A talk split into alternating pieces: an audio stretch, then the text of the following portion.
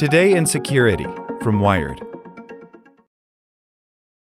Google may delete your old accounts. Here's how to stop it. Your inactive profiles like Gmail or Docs could turn into digital dust later this year. A few clicks can save them. By Reece Rogers.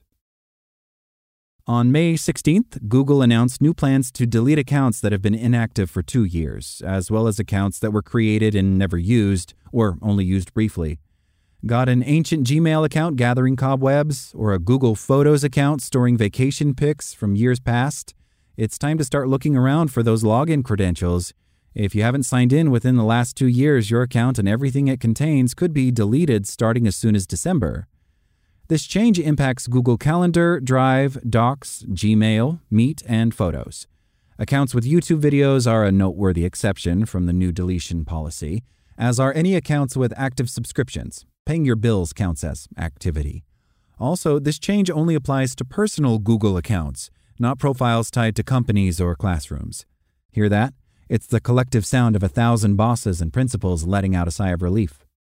Worried about your personal Google account getting vaporized? Here's how to make sure that your account is active and a few quick tips in case you forgot your password. Stopping Google from deleting your account is straightforward if you can remember the password. Just log in. That's it. No further steps need to be taken.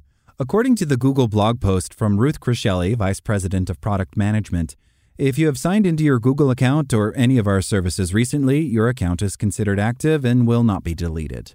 Okay, simple enough. There's no need to log out and log back into accounts you're using just to be safe. This change is for accounts with no activity. What's that mean to Google? Basically, anything you do with the account is considered activity, from doing a search with Google to reading an email in Gmail or accessing a document with Google Drive. The goal here is to improve Google's overall security by removing abandoned accounts, which are less likely to have strong, unique passwords or have two factor authentication set up, Kricheli writes. Still encountering issues accessing your inactive account?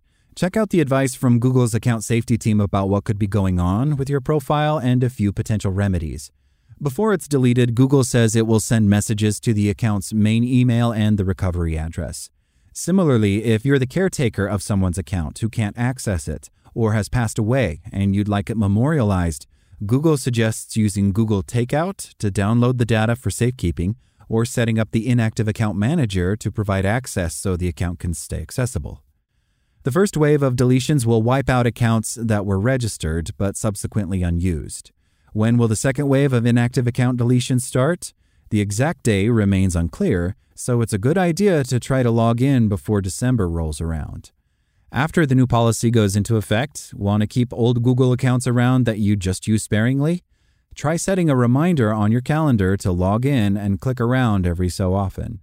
Better yet, consider storing the data on a physical drive. Like what you learned? Subscribe everywhere you listen to podcasts and get more security news at wired.com/security.